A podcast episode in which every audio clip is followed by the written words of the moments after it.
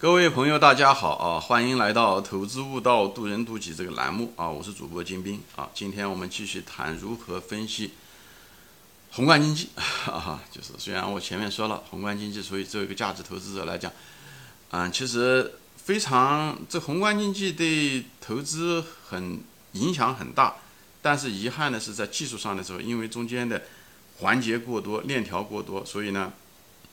一般人是无法研究的，就是无法真正的从顶端的宏观的政策和经济也好，最后到你分析到对你这个企业本身的经济啊，企业的利润最后嗯怎么样？其实嗯是是很难猜测的，就是很难，就是它是个小概率事件，嗯，是所以因为就是因为中间的这个环节过多啊造成的，否则的话那些经济学家都是应该成为亿万富翁才对，对不对？大多数经济学家也不就是只是个学者而已。所以就说明这条路是走不通的啊。那么，但是还是很多人想研究宏观经济，因为毕竟有些产业啊，离宏观经济比较近。前面讲了房地产也好，银行也好，他们中间的环节相对来讲少一些，他们跟宏观经济可能直接有关。所以这时候分析宏观经济还是有一定的用处。但遗憾的是，宏观经济又过于复杂，对吧？一堆指标，呃，繁杂吧，这样讲。嗯，而且关系呢又互相牵扯，对吧？本身就是什么利率咯、CPI 咯、PPI 咯、就业失业率，呃，货币的 M 一供应量、M 一、M 二采购啊，呃，经理人指数啊、出口啊、进口啊，还有什么预算啊，对不对？这些东西啊，这些这些国家的开支啊、支出啊、投资啊等等这一大堆啊，就是显得很杂乱。那么其实他们之间呢又互相牵扯，但是呢他们之间呢又，呃，有的时候呢就是离。它们之间的重要性又不一样，在每一种场景上的重要性又不一样。同时呢，最后这些宏观经济呢，最后谁来控制呢？实际上是国家。那么国家为什么出台这个宏观经济政策，而不出台另外一个？出现了这种嗯宏观经济政策，那那会有影响什么？比方利率提高，那你利率提高会不会影响到哎呃出口啊，或者是影响到汇率啊，对不对？会不会影响到就业啊等等这些东西？这里面牵扯到很多很多东西。那么。很多情况在市场中，特别是波动的情况下，我们有的时候就猜啊，政府会不会呃量化宽松啊，或者政府会不会提高利率啊，或者政府有没有什么经济刺激政策啊，或者说去政府有可能走向反面，就是去杠杆啊等等这些东西，哎，或者政府会不会打压房市啊，对不对？或者政府要不要控制这个膨胀率啊，哦，对不对？政府永远有可能做两个完全相反的，对不对？一个就是收收紧货币，一个就是放出货币，对不对？有的是提高利率或者什么，他他。对不对？有有的时候经济过热的时候，对不对？他可能是想给经济降温，对不对？有的时候经济不好的时候，他会给刺激，所以它永远有两个相反的。而这些东西很可能都会涉及到股票呀、行业啊等等这些东西。所以我们在研究的时候，我们需要一个主线条。所以我在这个节目上个节目中，我基本上就分析了一下子。你要想知道这个政策的制定者下一步该怎么做，首先你要知道这个制制定政策的这个人，就像你的老板一样的，你要知道他最关心的是什么，他对什么感兴趣。哎，这是他的首要的。我前面说了，我个人认为，政府最重要的是社会的稳定，啊，要达到这个社，他最关心的社会稳定这个东西，要达到这个东西的时候，他又这就派生下来两个东西，一个他一定很注意就业，他会做出各种各样的货币政策也好，经济政策也好，利率政策也好，等等这些东西都是为了就业，还有一个就是通货膨胀，还有一定要控制住通货膨胀。啊，不能让通货膨胀过高，啊，就业比较容易理解，对吧？大家如果就业不好，社会就不会稳定。所以呢，这时候的时候呢，为了刺激就业，可能就是刺激出口，对不对？刺激出口可以照顾更多的人呐，对不对？可以雇更多的人啊，很多农民工啊，这些东西啊都可以，对吧？那么刺激出口的话，那么为了达到这个目的的时候，很可能就要把货币降下来，把人民币贬值啊。就中国在改革开放前期的时候，就是进行人民币的贬值啊，对不对？那到到后来的时候。哎，就像增加这个出口，对不对？那么有的人说，对吧？人民币贬值，照某种程度来讲，我们跟美元比起来，我们财富在缩小。因为财富缩小并不是 政府的，政府也希望老百姓的财富越来越多的，但这不是它最重要的。最重要的是这个社会稳定是最重要的，就要大家都有工作，这才最重要的。所以在这种情况，他宁愿贬值人民币，也要刺激出口。在那种情况下，那现在呢，中国的就业其实不像以前那么样子。需要就业，当然现在大学生很多就业的时候，中国的就业其实都能就业，就是像就像，只是你有的人为什么不就业，就是因为呃，他工资拿不到他想要的工资，他还没到那种影响社会稳定的地步。不是讲每个人找不到工作，而是每个人找到工作他不满意，他又能过得下去。这种情况下的时候，政府其实不是那么关心。特别是中国这种婴儿潮已经过去了，对不对？现在年轻人越来越少，其实中国整体的就业是没有问题的，只是就业上面有些错配。比方说说每年大学生培养的过多，而中国需要的呢，却是一些低端的，比方基建啊、加工业啊，对不对？还是有些需要出口啊这些东西。还是基本上房地产还是很热啊，对不对？这个呃农民工啊这些东西需要，但是缺大量缺少，因为大多人都去考大学去了，所以只是就业上面出现了错配，这个东西不会影响到社会的稳定啊，只是影响到大家的收入而已。所以在这种情况下的时候，国家这时候就最最近这五年，国家已经开始不让人民币贬值了，相反，最近这十年相反反而让人民币稳定，甚至有的时候升值。因为我们再也不在乎了，所以我们不会有意的再让它贬值。所以你能看到货币的政策跟政府的优先权，就是他最在意的是什么啊？这时候的就业不是一个问题。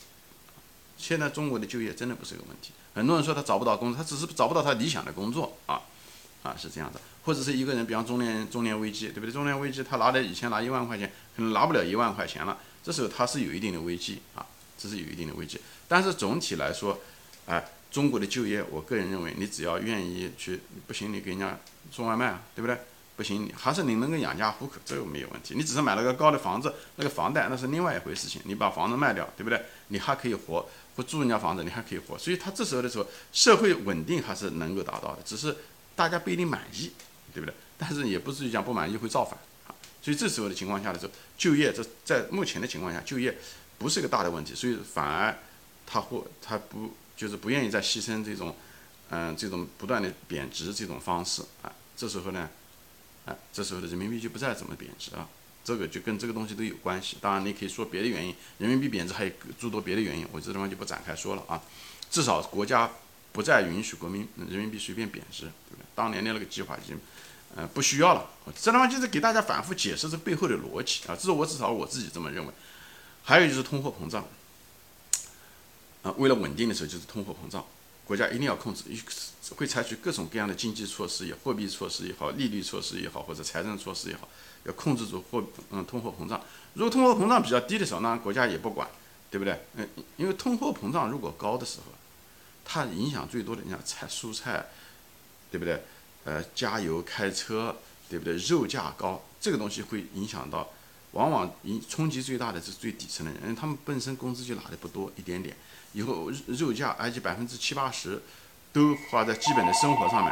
但如果你这基本生活这些费用啊、肉菜啊、米啊这些东西，如果要是价格上升的话，那对这些人他们真是过不下去的。而且这种人底层的人人数并不少，因为整个社会就是像一个金字塔一样的。哎，他们所以他们受受的冲击最大，他们受的冲击最大，人过不下，他自然的上街是呃会抗议的，所以造成社会的一些很多的不稳定，所以控制通货膨胀是政府一个非常重要的一个维稳的一一一个一个一个必须要关关心的一个东西，所以所以在这时候的时候，你你要如果在你要是看国家的就是对这个利率啊等等等这些东西的时候，你就知道，如果通货膨胀真的处于一种比较危险的状态的时候，国家一定会控制。一定会把利率提高的，这时候利率提高很可能会导致房地产有问题，对不对？但是房拥有房地产的人相对来讲都是相对来讲有钱的人，至少能过得下去的人，所以他不一定会，嗯，这时候他就会牺牲这部分人的利益，啊，甚至是呃利率提升了以后，股价甚至都会在下跌，啊，因为这个股价跟利率很是有直接的相反的关系，对不对？市场上利率贵了嘛，市场上的钱就变得贵了，那么对吧？钱就是人家就可能去买债券去了。对不对？收益而不去在股市上了，所以这个作为一个投资者的时候，你都要很清楚政府会做什么事情。在那个状态的时候，如果是通货膨胀不高，那很可能，对不对？国家为了刺激呃股市，对不对？国家为了维持这个房地产的这个，不让房地产公司这些呃，它很可能就是货币上面可能就宽松一些，利率可能就比较低一点，给企业贷款可以更多一点。对，有可能，如或者是为了呃。维持就业，对不对？他给不让那些企业主倒倒闭，很可能给他们比较廉价的贷款，这也有可能。所以这就是为什么你要不断的分析当下的这个经济状况，以后看你要你要知道政府他最关心的是什么，这样的话你就比较能够预测出来，政府下一步该干什么？所以这就是核心逻辑。一个就知道当下的经济状况是什么，到底是通货膨胀厉害，还是失业率比较厉害，啊，或者是反过来，就是讲失业率，呃，嗯，大家也不失业，对不对？呃，通货膨胀也不厉害，啊，或者是对不对？或者这时候的时候，那么政府有可能是觉得经济有可能过热，对不对？嗯，就业率好，那么有可能导致通货膨胀，所以他一怕，对不对？这时候呢，他就会很可能就把利率提高，所以这些东西都有就在一个具体的一个情况下的时候，你知道了政府的最关心的是什么的时候，你基本上能够猜出来，不是说每次都百分之百的猜出来，你大概率你猜的会比别人这方面猜的确定性更大，就知道政府会出出什么样的提升利率也好，还是降低利率也好。还是刺激经济也好，还是给济嗯降温也好，因为这些东西这些消息出来的时候，都会引起了股价啊或者股市的某一种波动，对不对？当然了，这通货膨胀这个东西虽然讲社会稳定，但是如果是说出现了激烈的情况，比方是出现战争，对不对？那这涉及到国家的生死的时候，那这时候对内的稳定，那个老百姓就是通货膨胀，那就不是那么重要了。这时候的时候。呃，因为战争，它为了储备粮食也好，储备军火也好，采购战略物资也好，它会自然而然的就会把通货膨胀给搞起来。这时候的政府就对通货膨胀就没有那么在意了，因为这时候的时候，他更关心的是国家的安全。这时候的时候，为了战争的需要的时候，就会导致通货膨胀。啊，所以呢，这个这时候的时候，你就不要想啊，政府还会关心通货膨胀，他一定不会关心的，因为他有更重要的事情需要关心，好吧？行，今天我就暂时分享到这里啊，谢谢大家收看，我们下次再见，欢迎转发。